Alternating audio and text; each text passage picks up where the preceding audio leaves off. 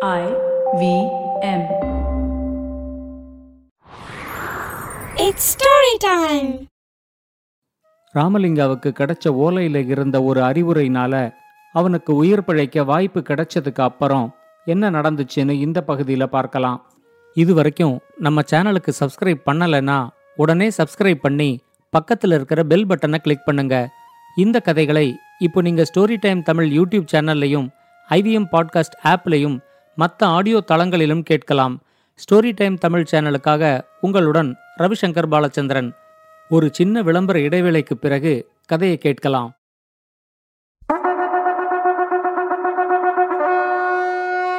வணக்கங்க நான் கவிதா பேசுறேன். கதை பாட்காஸ்டோட பொன்னியின் செல்வன் சிவகாமியின் சபதம் இந்த மாதிரி இன்ட்ரெஸ்டிங்கான கதைகளை நீங்க கேட்டு என்ஜாய் பண்ணியிருப்பீங்க அதே மாதிரி டூ தௌசண்ட் டுவெண்ட்டி டூல புது பாட்காஸ்ட் ஒன்று வெளியில வந்திருக்கு. பேரு வெண்வேல் சென்னி. இந்த கதையும் மற்ற கதைகள் மாதிரியே ரொம்ப சுவாரஸ்யமா இருக்கும். ஐவிஎம் வழங்கும் கதை பாட்காஸ்டின் வெண்வேல் சென்னி கேட்டு மகிழுங்க என்ஜாய் பண்ணுங்க. நன்றி. வாங்க கதையை தொடர்ந்து கேட்கலாம். அறிவுரைகளை யாராவது விலை கொடுத்து வாங்குவாங்களா? யாரோ உன்னை நல்லா ஏமாத்தி இருக்காங்க அப்படின்னு ராஜா சொன்னது ராமலிங்காவுக்கு ஞாபகத்துக்கு வந்துச்சு. ஓலையில என்ன அறிவுரை எழுதியிருக்குன்னு கூட அவர் படிக்கல. ஆனா அதுல ஒரு அறிவுரை தான் இன்னைக்கு தன்னோட உயிரை காப்பாத்தி இருக்கு அரண்மனைக்கு திரும்ப போனதும் இத ராஜாவுக்கு சொல்லணும் அப்படின்னு ராமலிங்கா நினைச்சுக்கிட்டான். அடுத்து வந்த சில வாரங்களுக்கு ராமலிங்கா அந்த நாட்டோட பல பகுதிகளில் சுத்திக்கிட்டு இருந்தான். நாட்டோட எல்லை பகுதி கிட்ட வந்ததும் அப்படியே அடுத்த நாட்டுக்கு போனா என்ன அப்படின்னு அவனுக்கு தோணுச்சு. நம்ம நாட்டு மக்களுக்கும் அடுத்த நாட்டு மக்களுக்கும் வாழ்வியல் முறையில் என்ன வேறுபாடு இருக்கு அப்படின்னு பார்க்கலான்னு நினைச்சு ராமலிங்கா அடுத்த நாட்டுக்குள்ள போனான். அந்த நாட்டு ராஜா ஒரு வகையில ராமலிங்காவோட அம்மாவுக்கு தூரத்து சொந்தக்காரர். ஆனா பிரதாபருத்ராவுக்கும் அவங்களுக்கும் திருமணம் நடந்தப்போ சில கருத்து வேறுபாடுகள் ஏற்பட்டதுனால பிரதாபருத்ராவுக்கும் அந்த நாட்டு ராஜாவுக்கும் இப்ப ரொம்ப பேச்சுவார்த்தை இல்லை. கடந்த சில வாரங்களா ராமலிங்கா தொடர்ந்து பயணம் செஞ்சுக்கிட்டு இருந்ததுனால அவனோட உடைகள் ரொம்ப அழுக்காவும் கசங்கி போயும் இருந்துச்சு. ராமலிங்கா ஓலையில சொல்லி இருந்த ரெண்டாவது அறிவுரைய பத்தி யோசிச்சு பார்த்தான். பணக்காரனா இருக்கிற உன்னோட உறவினர்களை நீ சந்திக்கிறதுக்கு போனா நல்ல ஆடம்பரமான உடை அணிஞ்சுக்கிட்டு நிறைய பரிசு பொருட்களோட போ. அப்பதான் உனக்கு மதிப்பு இருக்கும். ஒருவேளை நீ பரிசு பொருட்களும் இல்லாம அழுக்கான உடைகளோட போனா உனக்கு மதிப்பு கிடைக்காது. எந்த ஒரு பணக்காரனும் தன்னோட உறவினர் ஒரு ஏழைன்னு சொல்லிக்கிறதுக்கு விரும்ப மாட்டான். ஓலையில இருந்த இந்த ரெண்டாவது அறிவுரை ராமலிங்காவுக்கு ஞாபகத்துக்கு வந்ததும் இந்த அறிவுரை சரியா இருக்கா அப்படின்னு சோதிச்சு பார்க்கணும்னு அவனுக்கு தோணிச்சு. இப்ப அவனோட உடைகள் ரொம்ப கசங்கி போய் அழுக்காவும் இருந்ததுனால அவன் பார்க்கறதுக்கு ஒரு ஏழை இளைஞன் போல இருந்தான்.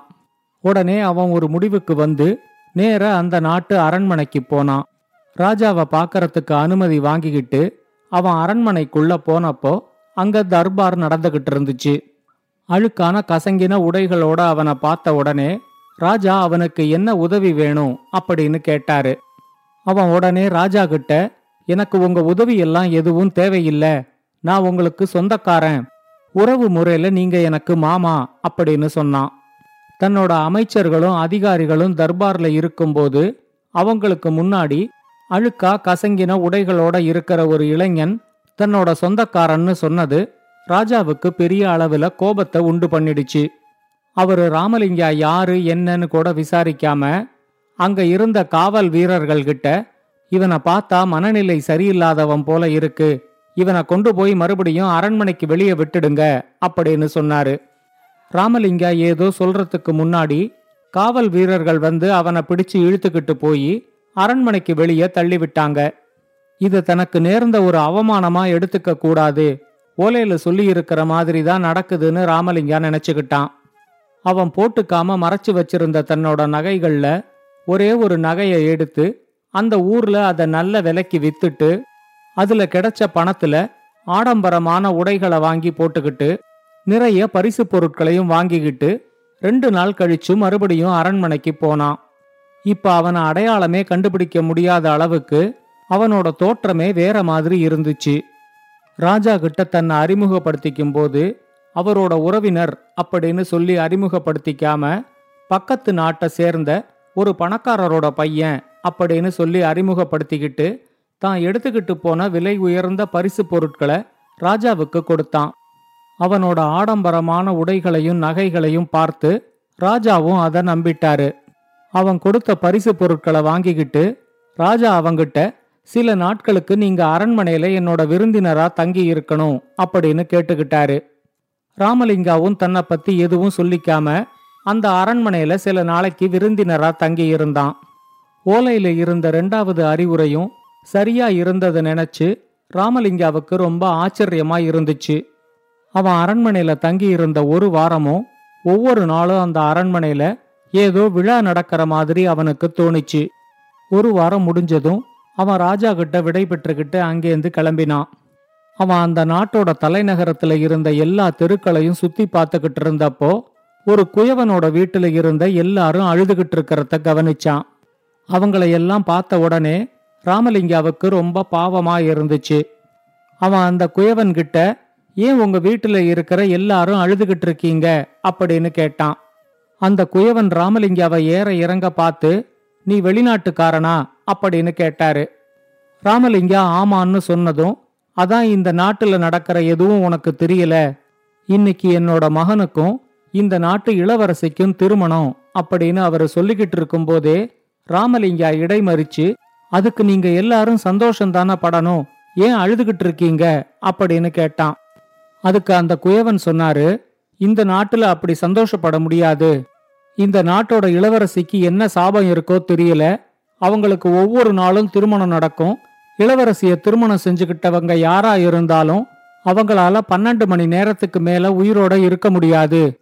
எதனால அவங்க சாகுறாங்கன்னு இளவரசிக்கு கூட தெரியல. அதனால இந்த நாட்டு ராஜா ஒவ்வொரு வீட்டுல இருக்கிற இளைஞன் ஒவ்வொரு நாள் இளவரசிய திருமணம் செஞ்சுக்கணும் அப்படின்னு சொல்லிட்டாரு. இன்னைக்கு எங்க பையனோட முறை. அரண்மனையில ஒரு சின்ன விழாவா அந்த திருமண நிகழ்ச்சி நடக்கும். இன்னைக்கு மத்தியானம் அவன் இளவரசிய திருமணம் செஞ்சுக்கிட்டா இன்னைக்கு பாதி ராத்திரிக்குள்ள அவன் கண்டிப்பா இறந்து போயிடுவான். அதை நினைச்சுதான் நாங்க எல்லாரும் அழுதுகிட்டு இருக்கோம் அப்படின்னு சொன்னாரு. அவர் சொன்னதை கேட்டதும் இந்த நாட்டு இளவரசிக்கு அப்படி என்ன சாபமா இருக்கும் அப்படின்னு ராமலிங்கா யோசிச்சான். அப்ப அவனுக்கு தங்கிட்ட இருந்த ஓலையில இருந்த மூணாவது அறிவுரை ஞாபகத்துக்கு வந்துச்சு. ஏதாவது ஒரு வேலை ரொம்ப கஷ்டமாவும் ஆபத்தோடையும் இருந்துச்சுன்னா மத்தவங்க அந்த வேலையை செய்யறதுக்கு முன்னாடி நீ அந்த வேலையை எடுத்து முழு மனசோட செஞ்சு முடி. மத்தவங்களால செய்ய முடியாதது உன்னால செய்ய முடியும் அப்படின்னு அந்த ஓலையில இருந்தது ஞாபகத்துக்கு வந்ததும் ராமலிங்கா அந்த குயவன்கிட்ட நீங்க இதுக்காக ஒன்றும் கவலைப்பட வேண்டாம். இன்னைக்கு மத்தியானம் இளவரசிய திருமணம் செஞ்சுக்கிறதுக்கு உங்க பையனுக்கு பதிலா நான் போறேன் அப்படின்னு சொன்னான். குயவன் ராமலிங்கா கிட்ட உங்க நல்ல மனசுக்கு என்னோட பாராட்டுக்கள். ஆனா எங்களுக்கு வர வேண்டிய சோகம் உங்க அம்மா அப்பாவுக்கு வர வேண்டாம். இளவரசிய திருமணம் செஞ்சுக்கிட்டா பன்னெண்டு மணி நேரத்துக்கு மேல உங்களால உயிரோடையே இருக்க முடியாது அப்படின்னு சொன்னாரு. ராமலிங்கா அவர்கிட்ட மத்தவங்களால செய்ய முடியாத கஷ்டமான ஆபத்தான வேலையை செய்யறது எனக்கு பழக்கம்தான். அதை நான் பார்த்துக்கிறேன் அப்படின்னு சொல்லிட்டான். அன்னைக்கு மத்தியானம் அரண்மனையில ராமலிங்காவை மணமகனா பார்த்த உடனே ராஜாவுக்கும் கொஞ்சம் ஆச்சரியமாயிடுச்சு. இவன் நம்ம அரண்மனையில ஒரு வாரம் தங்கி இருந்த வெளிநாட்டு பணக்காரரோட பையன்தானே அப்படின்னு அவர் யோசிச்சாரு. ஆனாலும் இளவரசிய திருமணம் செஞ்சுக்கிறதுக்கு முழு மனசோட சம்மதிச்சு அவன் வந்ததுனால ராஜாவால ஒன்னும் சொல்ல முடியல. அன்னிக்கு மத்தியானம் இளவரசிக்கும் ராமலிங்காவுக்கும் திருமணம் நடந்துச்சு. தன்னோட தலைக்கு நேர் மேல சூரியன் இருக்கிறத பார்த்து ராமலிங்கா இப்ப மத்தியானம் பன்னெண்டு மணி இருக்கும். ராத்திரி பன்னெண்டு மணிக்குள்ள தனக்கு ஆபத்து வரும் அப்படின்னு புரிஞ்சுக்கிட்டான் இதுக்கு நடுவுல அந்த ஓலையில இருந்த முதல் அறிவுரை வேற ராமலிங்காவுக்கு மறுபடியும் ஞாபகம் வந்துச்சு. உனக்கு அறிமுகம் இல்லாத ஒரு இடத்துல ராத்திரியில் நீ தங்கினா முடிஞ்ச வரைக்கும் தூங்காம இரு. ஒருவேளை நீ தூங்கினா அடுத்த நாள் காலையில நீ எழுந்திருக்காம கூட போகலாம் அப்படின்னு இருந்தது ஞாபகத்துக்கு வந்ததும் இன்னைக்கு ராத்திரி தூங்காம இருக்கணும் அப்படின்னு ராமலிங்கா முடிவு பண்ணிக்கிட்டான். அன்னைக்கு ராத்திரி இளவரசியும் அவனும் படுக்கை அறைக்குள்ள நுழையும் போது அந்த அறைக்குள்ள புதுவிதமான ஒரு வாசனை இருக்கிறத ராமலிங்காவால உணர்ந்துக்க முடிஞ்சிச்சு. அந்த வாசனையை முகர்ந்து பார்த்த உடனே இளவரசி மயங்கி போய் படுக்கையில விழுந்தாங்க. இப்ப ஏதோ ஆபத்து வரப்போகுது அப்படிங்கறத உடனே புரிஞ்சுகிட்டு தன்னோட கையில இருந்த குத்துவாளை எடுத்து ராமலிங்கா தயாரா வச்சுக்கிட்டான். அவன் எதிர்பார்த்த மாதிரியே கட்டிலுக்கு அடியிலேந்து ரெண்டு விஷப்பாம்புகள் கட்டில் மேல ஏறி வந்துச்சு. அந்த பாம்புகளை பார்த்ததும் ராமலிங்கா ஒரு நிமிஷம் கூட தாமதிக்காம ரெண்டு பாம்புகளையும் தன்னோட கையில இருந்த குத்துவாளால வெட்டி கொன்னான். அந்த ரெண்டு பாம்புகளும் எங்கேந்து வந்துச்சு அப்படின்னு பார்க்கும்போது கட்டிலுக்கு அடியில தரையில ஒரு இடத்துல ஓட்டை இருக்கிறத அவன் கவனிச்சான். உடனே அவனுக்கு என்ன நடந்திருக்கும்னு புரிஞ்சிடுச்சு. இந்த இடத்துல ஒரு பாம்பு புத்து இருக்கிறத பார்க்காம அரண்மனைய கட்டும்போது இந்த அறைய அந்த பாம்பு புத்துக்கு மேல கட்டி இருக்காங்க. அப்படி அவங்க கட்டும்போது தெரியாம ஏதாவது ஒரு பாம்பை கூட கொன்னு இருக்கலாம் அதுக்கு பழி வாங்கறதுக்கு தான் இந்த ரெண்டு பாம்புகளும் இளவரசியை யார் திருமணம் செஞ்சுக்கிட்டாலும் அவங்கள பழி வாங்க நினைச்சிருக்கு அப்படின்னு புரிஞ்சுக்கிட்டான். இப்ப அந்த பாம்புகளே இறந்து போயிட்டதுனால இனிமே அந்த பாம்புகளால தனக்கோ இளவரசிக்கோ எந்த ஆபத்தும் இல்ல அப்படின்னு தெரிஞ்சதுக்கு அப்புறம்தான் ராமலிங்காவுக்கு நிம்மதியா இருந்துச்சு. அடுத்த நாள் காலையில ராமலிங்கா உயிரோட இருக்கிறத பார்த்ததும் ராஜாவுக்கு ரொம்ப ஆச்சரியமாயிடுச்சு. நடந்தது எல்லாம் தெரிஞ்சு இனிமே அந்த பாம்புகளால தனக்கு தொல்லை இல்ல அப்படின்னு தெரிஞ்சதுக்கு அப்புறம்தான் ராஜாவுக்கும் நிம்மதியா இருந்துச்சு ராமலிங்கா ஒரு இளவரசன் பிரதாப ருத்ராவோட பையன் அப்படின்னு தெரிஞ்சதும் அந்த ராஜாவும் ரொம்ப சந்தோஷப்பட்டாரு. ராமலிங்காவுக்கும் இளவரசிக்கும் நடந்த இந்த திருமணத்தினால பிரதாபருத்ராவுக்கும் அந்த ராஜாவுக்கும் இருந்த கருத்து வேறுபாடுகளும் தீர்ந்துடுச்சு. ராமலிங்கா விலை கொடுத்து வாங்கின மூணு அறிவுரைகள்னால அவனோட வாழ்க்கை எப்படி மாறிச்சு அப்படின்னு தெரிஞ்சுக்கிட்டு பிரதாபருத்ராவும் அவனை ரொம்ப பாராட்டினாரு.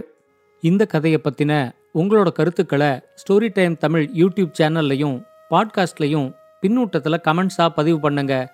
இது மாதிரி பல பாட்காஸ்டுகளை கேட்க ஐவிஎம் பாட்காஸ்ட் டாட் காம் இணையதளத்துக்கு வாங்க. இல்லை ஐவிஎம் பாட்காஸ்ட் ஆப்பை டவுன்லோட் பண்ணுங்க.